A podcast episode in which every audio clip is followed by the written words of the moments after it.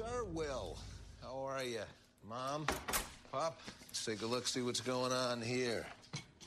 See, you shaved off a pound since we saw you last. Must be making room for all that Halloween candy. What's your favorite candy? Desert Island candy, if you had to pick one. I don't know. Come on. Life or death situation, what would you pick? Uh, I guess, uh, Reese's Pieces? Good call. Good, good call. I'm more of a Mounds guy, but I gotta say, peanut butter and chocolate, come on. Hard to beat that. All right, so tell me what's going on with you. Tell me about this episode you had.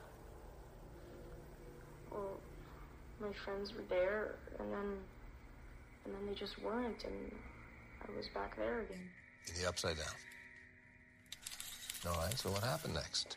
I heard this noise, and, and so I went outside, and it was worse. How was it worse? There was this storm. So how did you feel when you saw the storm? I felt frozen, Heart racing, just frozen. like frozen, cold frozen? Frozen to the touch?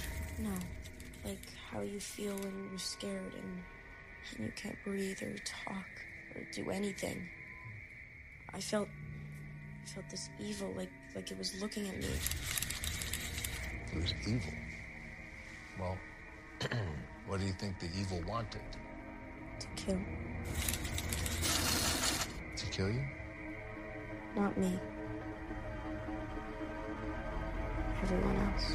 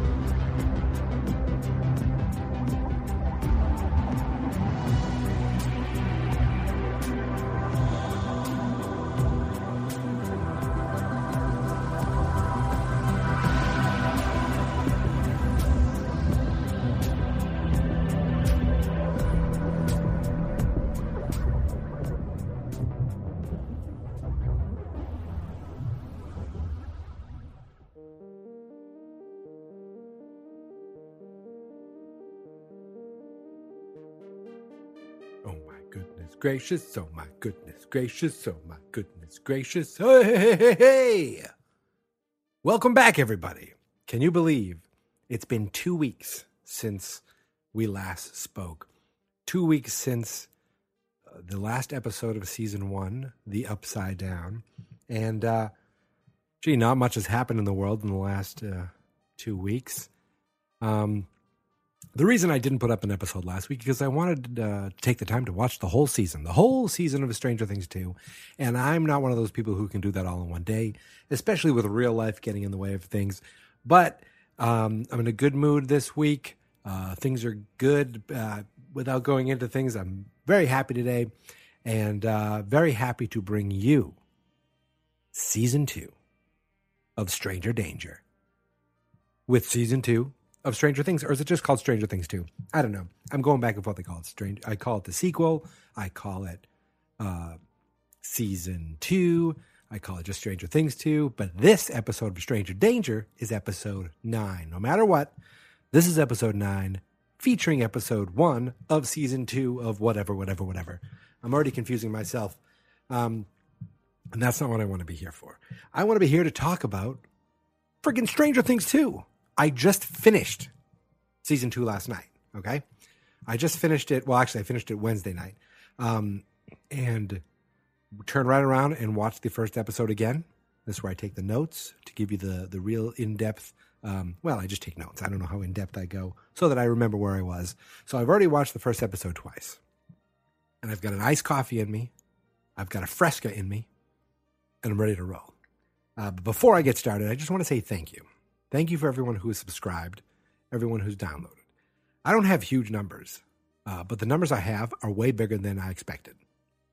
Uh, especially with you know this being its own little podcast that just started. Hopefully, uh, the numbers pick up with season two being out there and people looking for more Stranger Things things. Uh, hopefully, you find me. And if you like what you hear, you just go over to iTunes or the Apple Podcast, leave a little note. And, and if you don't like what you hear, go over to iTunes, leave a note anyway. I, would love to hear anything. I don't care. Um, and you can check me out. My website is fansnotexperts.com. The podcast is Geek Mentality. This little offshoot, of course, is Stranger Danger. I'm on Twitter at Geek Mentality. I talk about all that stuff usually at the end, but it's been a couple weeks, so I kind of forgot. So, what do you want me to do? Because I want to talk about this episode by itself, but I already know things that happen and some things that started in this episode. I already know what they mean. So do I talk about it like, hey, what does that mean? Or do I just go right into it and say, well, obviously, this is what it is? I think I'm going to go towards the second, uh, where I talk about. Um, I'm not going in pretending I don't know or or pretending you don't know yet, because let's be honest, you've already watched the whole season. You're not here for episode one. You're not here uh, because you've seen you know just the first episode of Stranger Things. You've watched the whole thing, and if you haven't watched the whole thing, I suggest you stay subscribed, but maybe wait until you do watch the whole thing because things will pop up, questions will pop up where questions I have um, that cover the whole season. And I'll probably be sprinkling those in through every episode. Um, but I have a few uh, that come to mind that may come up today. But that is not where I'm starting. Where am I starting? Where am I starting? at the beginning. Let's do this. Season 2, Episode 1 Mad Max. Obviously, this entire show revolves around friends and families living in Hawkins, Indiana. So, where do we pick up the opening of season two? In Pittsburgh? Already, I was like, what is going on here? we see a bunch of people running out of a building wearing these masks, you know, the old fashioned, I know there's a name for it. They're like Frank something masks that this company created. 80s masks, Halloween masks that we wore as kids. they run out of this building. And, you know, I, at first I thought they're robbing a bank. Are they robbing something? Obviously, we know they're doing something a little darker than that. Um, but they run out of, and they get in this van and they take off and they're running from the cops and there's one person, one of the girls sitting in the front seat. She's like, "Go to the left, go to the right, you know, go this way." And she knows to get them to a tunnel. She leads them through a tunnel, uh, and you know, she does this thing where she concentrates. Mm, it looked a little familiar, and uh, the tunnel all of a sudden collapses, and the cops there, you know, they rip out, they they they slam on their brakes, they crash into each other, um, and one of the cops is like, "What the hell are you doing?" And he looks up, the one that caused the crash, and there's nothing there. Nothing collapsed. Whatever he saw, he imagined. And it cuts back to the girl in the uh, van, and you get a little nosebleed. And my first thought was, oh, "There's another one." And she wipes her hand to wipe the nose away, and on the, on her wrist, you see the little tattoo of 008. So there is another. All of a sudden, just with those simple couple minutes beginning of this episode, you realize the world has just gotten a little bigger. But obviously, there are others. I mean, if she's 11, there are at least 10 others. She seemed to be the most recent one, probably the last one. I don't think there's a 12. But I guess last season, my assumption was was that there were 10 that they tried and it didn't work, tried and failed, or ten that you know died or something, and this was the only the only surviving person kid that they could do experiments on. But that's not the case. There is another. But let's not worry about that. In fact, we don't even have to think about that for another seven weeks. Okay? We'll get there. Believe me. We have to. It's one of the episodes. And um, yes, there are a total of 17 Stranger Things episodes, and I love 16 of them. And then there's that 17th one. You know which one I'm talking about. I'll get there. We'll get there. We'll talk about it. Maybe the second time around, I'll dig it. I'll dig it. What, what, what is this, the 60s? Obviously, there's some good things in it. But while I was watching it, all I was thinking about were my friends back in Hawkins. So let's go back there. How has life changed uh, in the past year for the kids of Hawkins? Uh, well, one thing is they don't constantly sit in their house playing Dungeons and Dragons. No, no, no, no, no. They instead um, do what I did as a kid and try to rip a house apart looking for quarters because they want to go hang out at the arcade. 1984, which means I was eight, years old. So there was uh, Methuen Mall, which was there, you know, for years. It was. It's now a, like a shopping center, um, but it used to be just a regular indoor mall, and it had the Dream Machine in it, which the Dream Machine was a chain of arcades. Uh, and I remember my dad would give me a buck, four quarters, and I'd go in there and I'd have I'd be in there for like a half hour at least, you know, uh, just hanging out. We didn't have like the drive to uh, hangout arcade when I was a kid, but these kids in Hawkins, they got it made. They got this cool arcade they go hang out in. But you don't want to just hang out there. You want to use your quarters and, and you, you want to play games. And to do that, you gotta you gotta find quarters. So we got Dustin searching for quarters. We see Dustin's mom for the first time. I was like, why do I know that girl? Why do I know that woman? And she's a uh, she's a prison guard from Orange Is the New Black. And I was like, bam. I love when Netflix uses other Netflix people and other Netflix shows. Uh, so she, you could see she. It. Um, this is weird to say. In a much more innocent way, it reminded me of Cartman and Cartman's mom, where the kid kind of had a filthy mouth, kind of was a little punk, but his mom was just the doting mom. Um, there was no talk of a dad. I don't remember. I feel like we may have seen these parents at Will's funeral back in season one, um, but I don't know if we got a good look at them, and I don't know if it's the same actors. I don't know how they did it. But from what I can tell, in this season, all we see is Dustin's mom and their cat for now. But he found a few quarters. He calls Lucas on the walkie talkie. Lucas is bragging that he mowed lawns and got some quarters. They end up looking for Mike and find Mike on a different channel on the walkie talkie. Like, Mike, what are you doing on this channel? Mike was hanging out uh, in his fort. What do you think he was doing? They didn't. That all they said was, "What are you doing on this channel?" That's all they said, and I didn't think anything of it. Um, but then I'm realizing now, looking back, he's already, or he is trying to find Eleven. He's checking with every night trying to find her.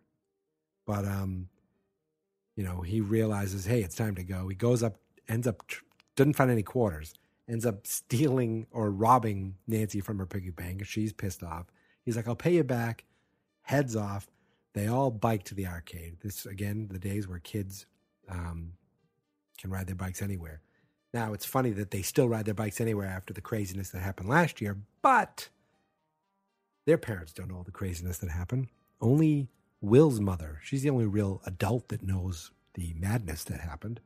And of course, it happened to her son. So while everyone else rode their bikes to the arcade, you know, Will's mom dropped her off, dropped him off, drove him there, said, I'm coming right back at nine o'clock and you are going to be there and I'm going to pick you up. Don't walk home, don't bike home, don't leave this arcade. Obviously, she's trying to let him get back to life, but she's super overprotective. So the arcade um, gives us three different things. It kind of gives us some nostalgia. It actually gives them some foreshadowing, and it gives us the first look at something bad happening. So what does I mean? What do I mean by nostalgia? Well, Dragon's Lair um, was this video game that was basically a cartoon, and I'm going to tell you right now, the game sucks. It's an awful game. It was very hard to play. It was ridiculous because you know you play Pac-Man, you move to the left. The thing, the little Pac-Man moves to the left. You move to the right. Little Pac-Man moves to the right. You're basically doing a choose your own adventure game with Dragon's Lair. Like there's all these scenes that have already been, you know, animated. Obviously, they're not animating it live. That would be quite the that would have quite the strain on the animator. Um, so there's these scenes that are already happening, and you kind of basically have to, you know, finagle the buttons and the controller enough to hopefully make X happen, but most of the time Y happened, and you turned into a skeleton and you died. Can you hear that? That's my dog sleep like talking in his sleep. I don't know if you can hear that. But I'd leave that in there. Anyway, there's a bit of foreshadowing in this uh, moment right here. So, and I did not pick up on this at all. If you guys watched Beyond Stranger Things, the after show, again, spoiler alert, watch it after you watch the entire series. I realized that the hard way. They, he does give you a warning. Uh, Jim Rash is the host. He gives you a warning. But in the first 20 seconds, he mentions the cat. Not a huge deal, but I was like, what? So that wasn't, that's about the only spoiler I got. I knew it was coming because Jim Rash told me it was coming. Um, but after that, he says, listen, I hope you watched all nine episodes because we're gonna we're gonna spoil things. Um, and in one of the episodes, they I think it was the one with uh, I can't think of their names, but the the actors who play Lucas and Dustin. They talk about the arcade. They talk about uh, Dragon's Lair, and you know Dustin's playing the game trying to save the princess. He fails, and Lucas is like, you know, hey, Maybe someday you'll be able to figure it out, but until then, Princess Daphne is still mine. So Lucas tried to get the girl. I mean, uh, D- Dustin tried to get the girl, and Lucas did get the girl. So it's his girl. Mm-hmm. Huh? Mm-hmm. Foreshadowing again. Not me. I didn't. I didn't come up with that. I didn't figure that out. They mentioned it on the uh, on the podcast on the after show, and also um, the it was a future episode title, but the video game Dig Dug tunnels, holes, huh, huh, huh. Yeah, I didn't pick up on that uh, until obviously. Uh, maybe I would have picked up off it, on it, but I heard it in the podcast in the after show as well. But anyway, there, um, you know, Dustin is uh, upset that he's not doing well at Dragon's Lair, but he says he's still doing well in Centipede, and he still do he still has the top score in Centipede, still has the top score in uh, Dig Dug, but he doesn't. Turns out someone else has the top score, goes by the name of Mad Max. They're like, who the hell is Mad Max? And the guy who runs the, uh, who's working at the arcade, didn't didn't want to divulge who it was unless Mike gave him a date with Mike's sister. Mike's like, I'm not gonna pimp out my sister, so they didn't get the name. But while this is going on, Will kind of looks over his shoulder, get a little distracted. He sees something going on outside, like a storm or something, and boom, he's in the upside down. I mean, just like that. No one's around. He's like, Mike, Dustin, he's looking for the guys. Ends up going outside. Something drew him to go outside into the uh into the you know parking lot of the uh arcade. And he looks up in the sky and he just sees this big red storm. And it's almost like it's coming. Something is coming. Something is coming. And then boom, Mike just calls his name. He notices it. He turns around. Mike's like, You're all right?" He's like, "Yeah, yeah, yeah. It was nothing." Next shot is boom the next day, um, and we see this newspaper, Hawkins Post. I paused it. I read it to see if there was any you know cool little tidbits in there. Wasn't much. It talked about um, the pumpkin farmers, you know, getting ready for their pumpkin contests or uh, you know rival pumpkin farmers. And I mean, there's a little foreshadowing. There's a little. It comes up later. Pumpkins, obviously um, but nothing much there. So it shows, you know, the the day of Hawkins. You know, people just kind of living life because normal stuff happens in Hawkins. I yawn because I'm tired. Uh, we go over to the Hawkins police station where we see for the first time Mr. Sheriff Chief Jim Hopper. Jim Hopper shows up at the station, and there's this guy kind of outside waiting for him. Um, it's Murray. I forget. We'll we'll learn his last name later. Uh, but it's this bearded guy, and I know the actor. He's a comedic actor. I, I like him. Very funny. He's very weird. Um, he plays kind of awkward uh, characters, and he's like, he, he's like Jim. We need to talk, and you know, uh, Jim's like, you know, Murray. I don't have time for this. This isn't a laughing matter, Jim. This is serious, okay? I really got something here, I'm telling you. Hey, morning, Chief. Morning. Morning, Murray. Got any proof on your butt probing aliens yet, Murray? I now believe there was and may very well still be a Russian spy presence in Hawkins. Russian spies. I'm sorry, Murray. Are the Russian spies in cahoots with the aliens, or how do they fit in here? Because I'm confused. I'm talking multiple reports now. Multiple reports, okay, of a Russian child in Hawkins. A child? What are you talking about, a child? A girl who may have psionic abilities. Psionic. Psychic. Hey, Chief, what about that girl that made that kid pee himself? It's a prank. What girl? It wasn't a Uh, prank. Kid comes in. you got five minutes, not a second more. I talked to a Big Buy ex employee who said some little girl shattered the door with her mind. I heard that story. Did you hear the one about the fat man with the beard who climbs down chimneys? Then last month, a coworker of Ted Wheeler's claims some Russian girl with a shaved head was hiding in his basement. Ted now denies this. Oh, wow. That's a surprise. But it connects. Enlighten me. This girl, she's some kind of a, of a Russian weapon, right? Barbara, she sees this girl, tries to help her perhaps, but before she can, the Russians find them, Wait, take wait, them, wait. You're telling me that Barbara Holland was kidnapped by Russian spies? kidnapped, killed. Killed. Don't you get it, Jim? No. This has potentially international implications. I'm talking a full on Russian invasion right here in Hawkins. Give me proof of this girl. I mean, has anybody seen her, like, recently? No, but these are separate Oh, excuse me. sources. Sorry. Okay. Hello? Merrill called. Wants you to check out his pumpkins. Says they've been contaminated by his vengeful neighbor Eugene. You're welcome. God, I'm sorry. I really hate to do this, but I gotta run. It's an emergency. You gave me five minutes. Yeah, listen, you know what? I liked your alien theory a lot better. And you want my advice? Why don't you stop bleeding those people dry and go home? All right? Look, I am not bleeding anyone. Listen me. Try. Go home.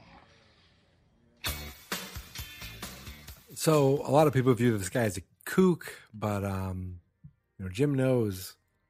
Uh, Jim knows he's onto something. He's thinking, you know, maybe this is the key to getting Barbara found.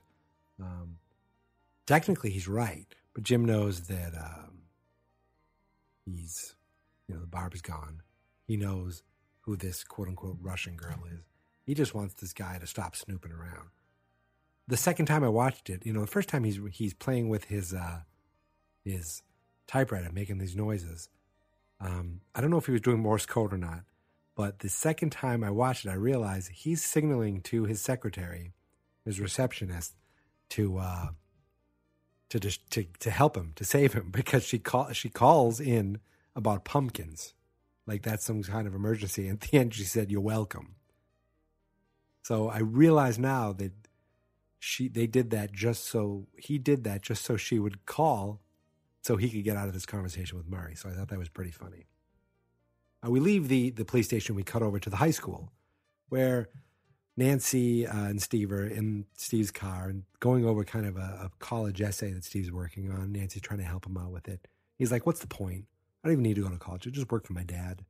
Then I could be around for your senior year, and uh, we could be together. And I love you. And I love you." And she's like, "What do you? What do you know? What do you mean? You need to go to college?"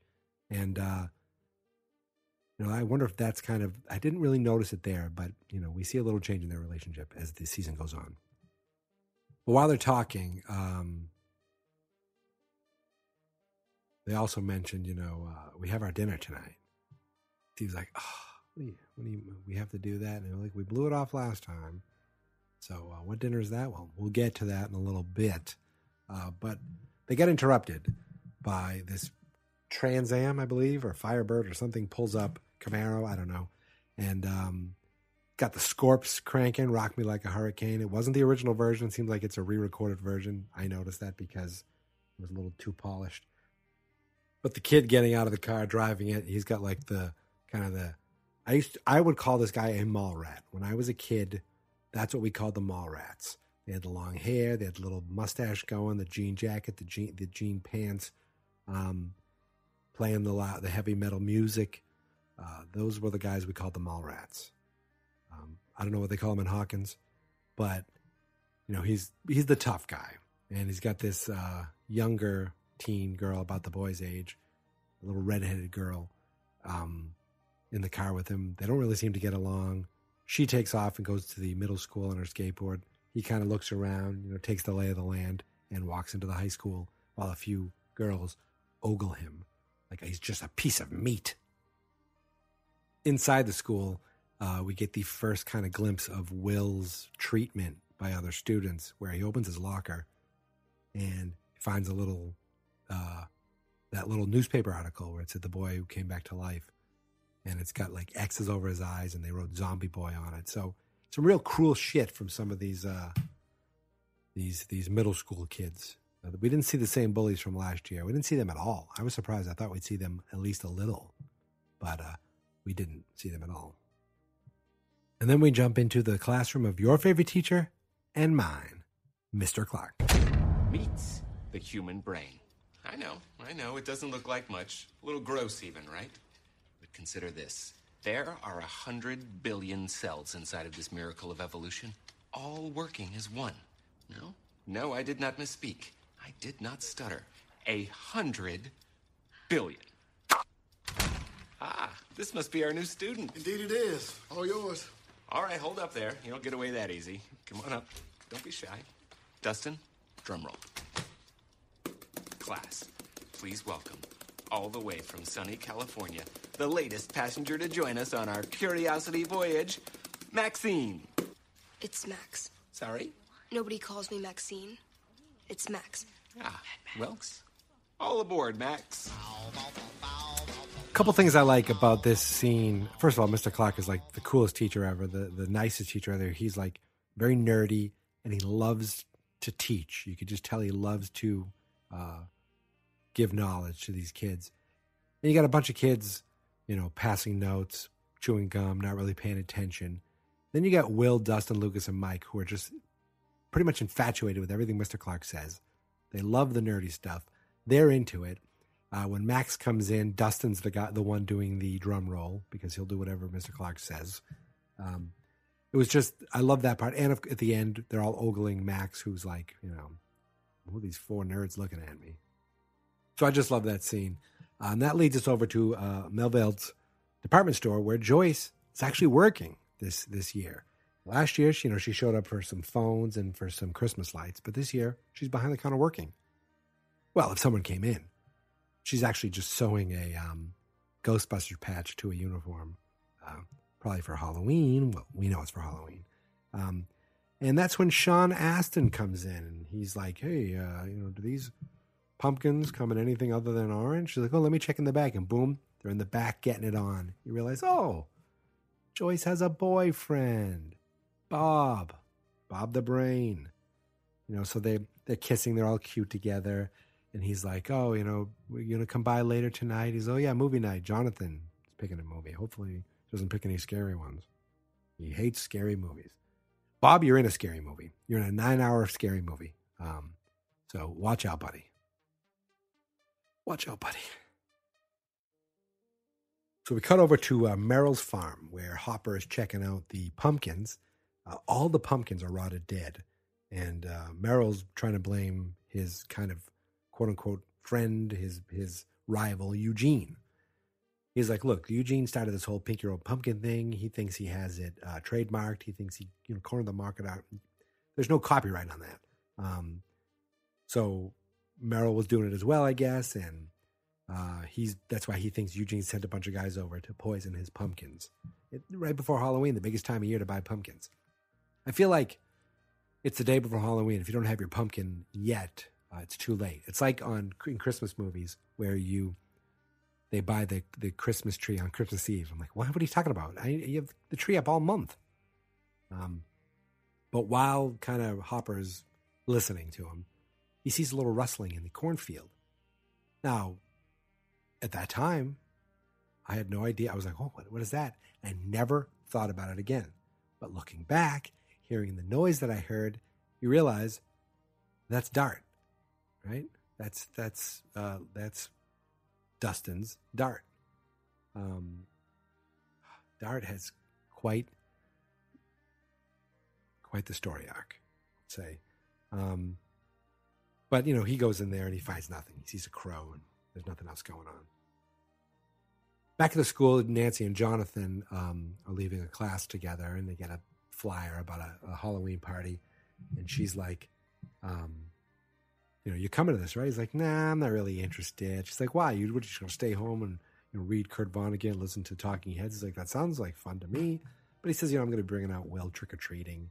It's like, "Come on, later on you can do something." And Will, uh, Steve shows up Um, you know, kisses her. They're all nice and everything, and Jonathan just kind of leaves. He has nothing else to do, so he walks away and leaves. The boys are outside in the in their kind of uh, recess area, and they're watching. They're all just kind of watching um, Max, you know, on her skateboard, and they're trying to figure it out. They're like, "That has to be Max, Mad Max. Like, why does it have to be Mad Max? Like, look, this girl shows up, she goes by Max out of nowhere. We see this high score. Obviously, it has to be Max." And Mike is already showing he's not impressed. So it's kind of the beginning of Mike. Mike just having a bit of an attitude, you know, um, being a little on edge because he misses eleven, and I don't think he likes the fact that uh, the boys are interested in another girl. It's almost like he feels like they're trying to replace eleven. Um, so it doesn't show that he's that interested, but they all kind of watch her as um, she leaves. They're like, "Oh, we have eye, we we we lost eyes on her, like they're spying on her." And um, she throws a piece of paper in the uh, trash and goes in. And for some reason, the kids are like, "What was that?" And they run over to uh, to the garbage to take out the piece of paper from the trash and read it. And what does it say? Stop spying on me, creeps. Well, shit. It's that moment that the uh, principal shows up, the same guy who almost got Mr. Clark killed last year, you know, by selling him out. Um, he's really the guy who uh, started the whole thing of Mr. Clark, then accidentally giving all Dustin Lucas and, and Mike's uh, information away. So this principal man, he's on the list. He is on the list, but he's like, Will Byers, your mother's here.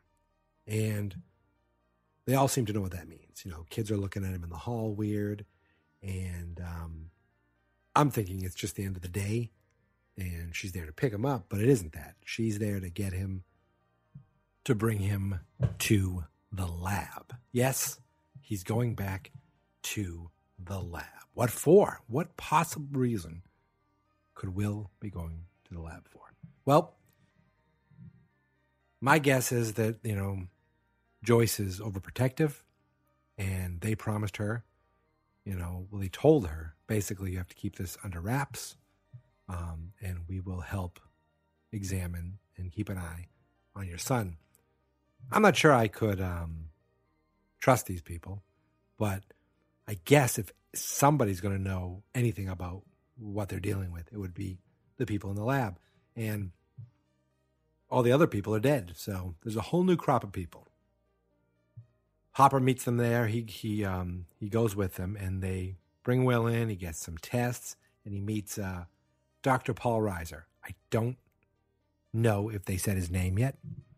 I know it's been nine episodes, and I'm sure I've heard his name. I've forgotten it. But Paul Reiser's character he has a nice bedside manner. He's very, very friendly, very nice to Will. Um, you think, you know, um, you obviously think the worst of him.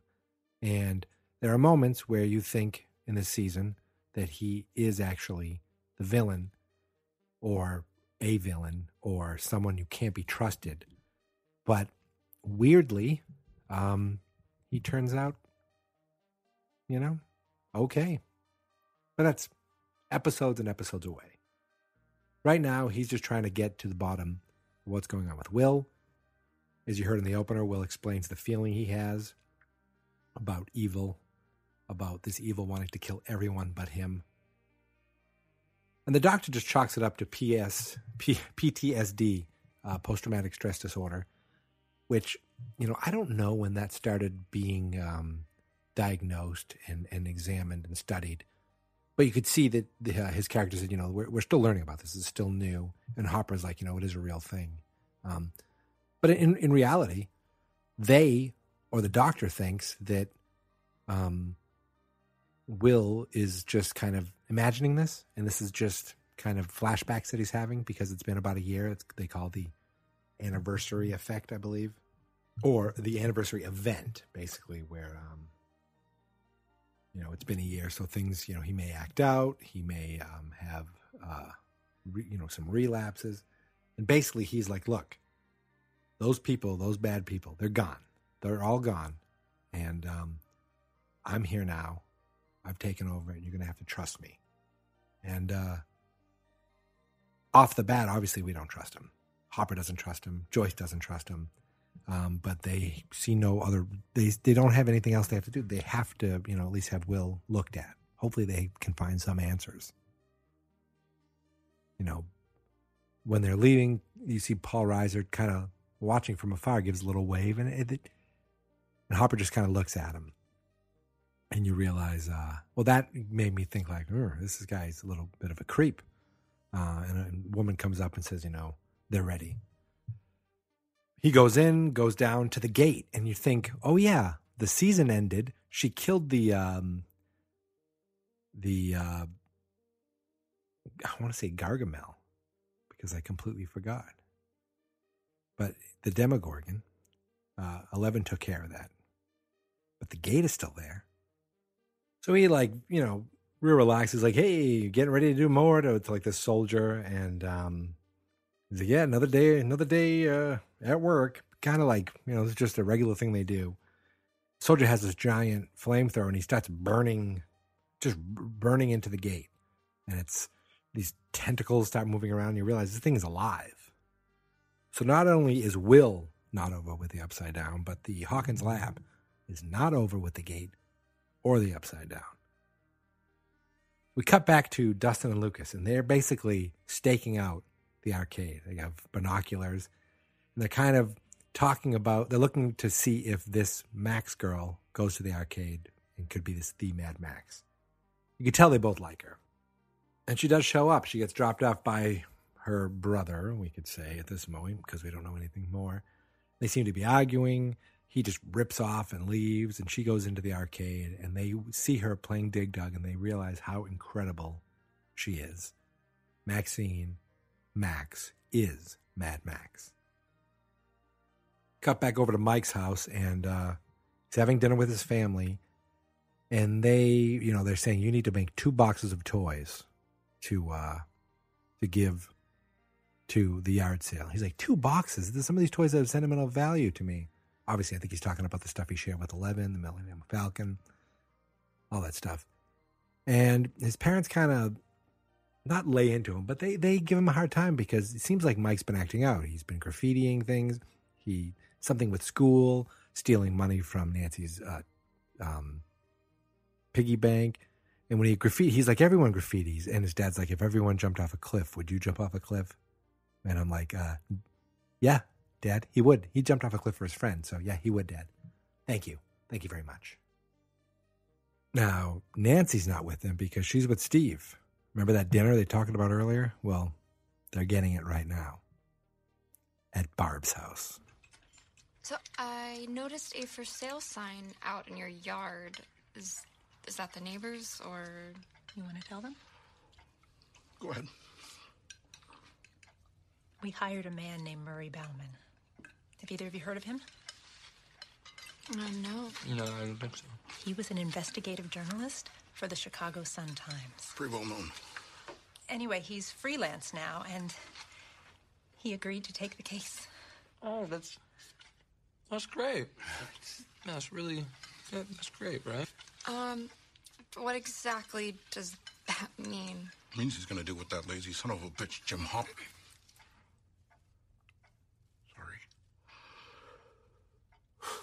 the Hawkins police haven't been capable of doing. It means we have a real detective on the case. It means we're going to find our Barb. If anyone can find her, it's this man. He already has leads. By God, he's worth every last penny. Is that why you're selling the house? Oh, don't worry about us, sweetie. We're fine. Hmm. More than fine. For the first time in a long time. We're hopeful. You just feel so bad for them because Nancy and Steve know the truth. Um, Hopper knows the truth. But Barb's parents hold out hope. So that's that Murray guy who was with Jim earlier. Murray Bauman, Bauman, I believe, the investigative journalist who was there to try to help find Barb. And if you've watched the entire season like I did, you realize he sort of kind of does solve the case, or at least bring closure to the case, or helps with it. He absolutely does. But Nancy excuses herself, goes to the bathroom, and there's another picture of Bob. And there's pictures of Bob everywhere. And she just loses it, starts crying. You can tell she's filled with regret. Um, she's just really, really sad. Back over at her house, Mike is throwing away um, some of the toys. And, you know, he comes across the Millennium Falcon, like I was mentioning before, and just kind of looks at it and he thinks of, thinks of, of course, we know who, 11, gets on the um, walkie talkie one more time, goes into the little fort, which he never stopped. He kept there, it's still there. And he's like, you know, Ellie, out there? It's day 352. You know, he obviously counts every day and checks on her every day. He walks away and he hears, obviously, he hears her voice. She says, Mike. And he runs back. And but this time it's Dustin. He's like, What are you doing on this channel again? He's like, Nothing, never mind. Um, I don't think the other boys ever really figured out what he was doing, or they never talked about it. But they're telling him, you know, um, that Max is Max. Um, and, you know, Mike just blows him off. Um, but Dustin looks around their bikes, and you can tell they're hinting at wanting to bring Max into the group. And they're like, they don't think Mike's going to like it. But Dustin's like, look, we're a democracy or whatever. We're not a, you know, there's not, there's no king in the group. Um, so he'll make it work. And they're like, good night. You know, Dustin does this thing that totally freaks Lucas out. And uh, Dustin goes home and he hears this little rustle near his garbage. Hears the noise, the same noise that Hopper heard. So you know that Hopper first saw that little dart character, little monster, uh, or heard it in the fields. Um, and I mean, I say that maybe it wasn't dart, maybe there was other ones because we know there are other ones. Anyway, um, Dustin's you know looking for his cat, thinking it's the cat. Doesn't hear anything else, goes in the house. So that's the end of that. But we know the, the garbage can moves. We know something else is coming up. Over at the Byers' house, it's movie night. Um, Bob the Brain, which is what uh, Hopper calls him, because you could tell earlier Hopper mentioned it. And it's a little like he's like, "Oh yeah, that's what I used to call him." Or, um, you realize they all went to high school together. They all grew up. They all lived in Hawkins together. Uh, and Mike's got his video camera out. I mean, this is 1984, and I mean it's an early VHS camcorder. Actually, it wasn't even a VHS camcorder; it was a smaller tape. I remember, you know, like I was the camcorder kid growing up. I always had, you know, my dad worked at a school. They had a camcorder, and he would bring it home on the weekends for me to play with and mess around with. And they finally bought me one. It was the family camcorder, but it never left my room, never left my side. Um, but that was like 1992 that I had my own camcorder. And This is 1984. Uh, my thing was full VHS, which was awesome. I could take it up, pop it right in the VCR. Um, but 1984, when I was a kid, I remember my uncle having a video camera. Um, that he had the camera, and then he it was almost like a full VCR. That you put the tape in. That he it was like a bag, like he wore that over his shoulder and it was attached to the camera. That's a million years ago, but that was my first like, oh my god, I can get on television. Um, and of course, I was an idiot hamming it up in front of the camera, but just seeing Bob uh, with a video camera just brought me back. But anyway, he's just he's just filming Joyce while Joyce is uh, I think making popcorn, Jiffy Jiffy Pop again, classic '80s popcorn, getting ready for movie night. And um, Jonathan goes into uh, Will's room and he's like, "Hey, you know, I got some movies here. You want to make a pick?" And he sees Will drawing. What are you working on? Zombie boy. Who's Zombie boy? Me. Did someone call you that? Hey, you can talk to me. You know that, right? Wh- Whatever happened. Will, come on, talk to me. Stop treating me like that. What? Like what? Like everyone else does. Like there's something wrong with me. What are you talking about? Mom, Dustin, Lucas, everyone. They all treat me like I'm gonna break. Like I'm a baby. Like I can't handle things on my own. It doesn't help. It just makes me feel like more of a freak. You're not a freak. Yeah. I am. I am. You know what? You're right. You are a freak. What? No, I'm serious. You're a freak. But what? Do you, do you want to be normal? Do you, do you want to be just like everyone else? Being a freak is the best, all right? I'm a freak. Is that why you don't have any friends? I, I have I have friends, Will. Then why are you always hanging out with me? Because you're my best friend. All right? And I would rather be best friends with Zombie Boy than with a boring nobody. You know what I mean? Okay. Look. Who would you rather be friends with? Bowie or Kenny Rogers? Oh. Exactly. It's no contest. The thing is, nobody normal ever accomplished anything meaningful in this world. Got it? Well, some people like Kenny Rogers. Kenny Rogers. I love Kenny Rogers. so funny. Nothing. I just I like that because it did a few things. It gave us uh you know Will um pretty much just wanted to be treated normal. It gave us Jonathan showing, hey, look, you know, things are things are um, weird, but it's okay to be weird. It's cool to be weird. And it showed Bob as like straight laced Bob, who obviously loves Kenny Rogers, then goes in and sees the movies, sees Mr. Mom, and he's like, great. So that's what they end up watching. This season, what this season showed me, and I, I don't know the character's name. I think it's Noah is the actor's name, but I could be wrong. The kid who plays Will is a great little actor. Season one, you, you didn't get enough of him. Season two, he gets some really awesome moments. And kudos to this kid because he was awesome when he was frightened, the, the frightened look when he was kind of possessed, uh, and just when he's just a regular kid. Like this, the the but the fright that this kid can show in his eyes, whether he's really freaking out or whether he's just wide eyed and scared, terrific. Kid was awesome while they're watching the movie, uh, the phone rings and Joyce, you could see the panic in her eyes, and you realize, um, just a little homage to season one that you know the phone was so traumatic, um, because that was like how Will was trying to get through to her. So you know, Bob's like, just let it ring. Who cares? But um, it was a cool little. It was just a nice little moment, a nice little homage to the first one. You realize Joyce, you know, she ain't over it either. And that's me. That's me speaking proper English. She ain't over it either. Now we cut over to the lab, and I see this guy, lab tech, and he's just kind of, you know, bouncing a ball. I think he was bouncing a ball. And I'm having flashbacks of uh, Wayne Knight, Newman in Jurassic Park, which kind of reminded me of that.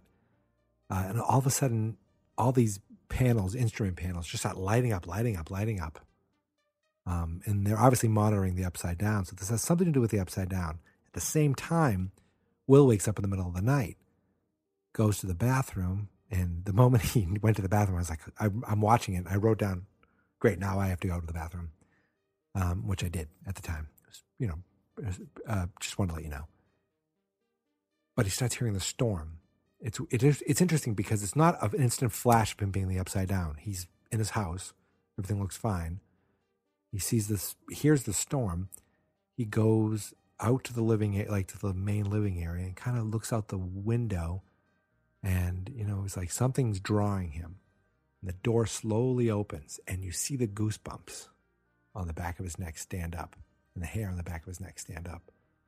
And it's this very dark storm going on outside. And as he walks outside, you realize now he's in the upside down. And he's, you know, looking off into the distance. And before he just saw the storm, this time he sees this giant, shadowy, spider like thing just kind of etching towards him. And you just see that, as I said before, this awesome fright in his eyes.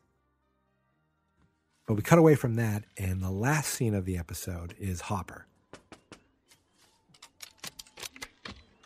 He pulls up to this, you know, into the woods he ends up uh, stepping over a trip line, goes into this, up to this cabin, gives this like secret little knock, ends up going into the cabin, sees um, TV on, sees some food out, gets himself a beer. You realize that this is must be his cabin. but someone else is there. Someone else is living there. And he looks over at the, you know, walks over to the kitchen table to have some dinner, and he sees um, that there's two TV dinners there, and there's also what appears to be a half-eaten Eggo waffle. Hey, what we talk about?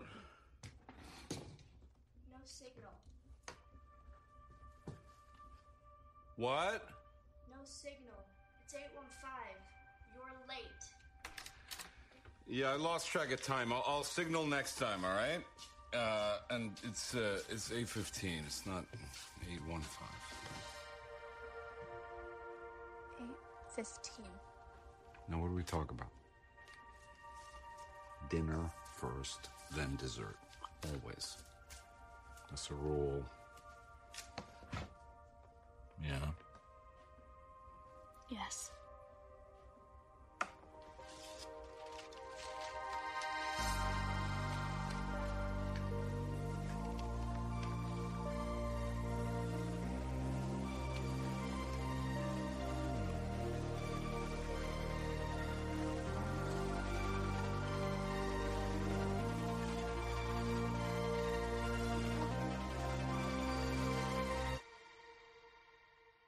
Eleven. Of course, Eleven's alive. Of course, Eleven is still with us. But she's living with Jim Hopper, and she's got long hair or longer hair. How the hell did that happen? Well, we're not going to find out today because that is the end of episode one of season two of Stranger Things, titled Mad Max. Now, what did we learn? Well, we learned that Will is still connected to the Upside Down, um, whereas before he was pulled into it. Now there's there seems to be some sort of connection that he is um, slipping back and forth.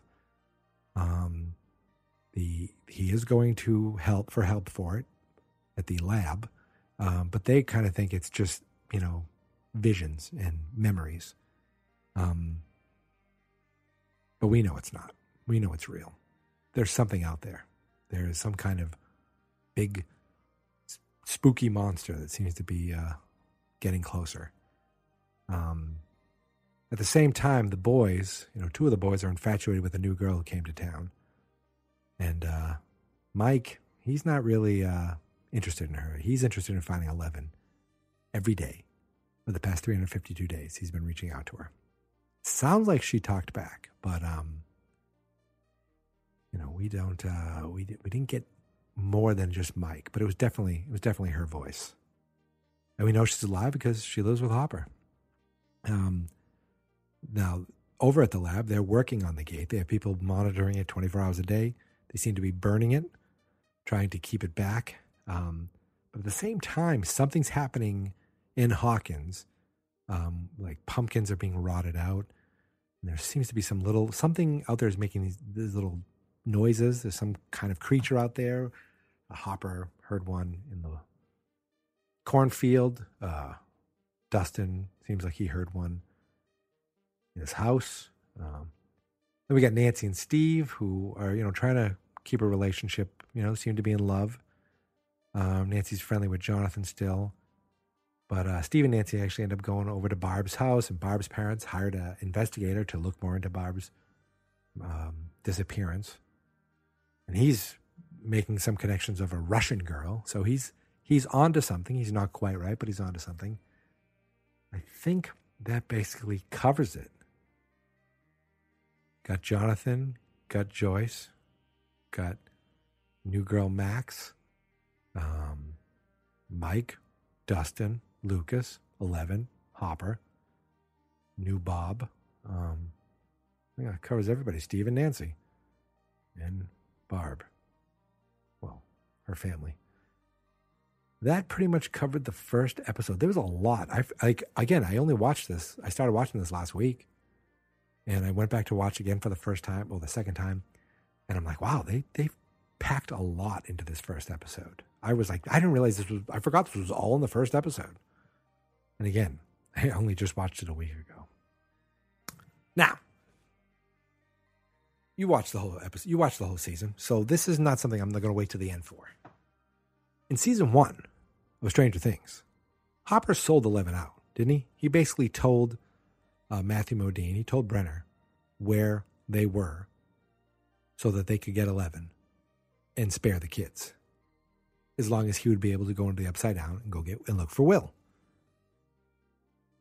I always thought he put the Eggos out there because he felt guilty of that. Now, he appears to be living, well, he not appears to be, he's living with 11. And we all know where that, how this came to be, and we'll talk about it in future episodes. And I thought maybe it would come up at some point in this whole season. You've watched the whole season. Spoilers, obviously. It doesn't come up at all. Now, I saw on Twitter that some people have brought that up. And I can't imagine that something like this would completely be ignored. Um, it doesn't bother me that much. I don't like conflict. I like when characters all get along. I like when good characters are good to good characters and nobody betrays anyone. But I wonder if that's something that they're going to address in the third season. And in a way, I hope it is.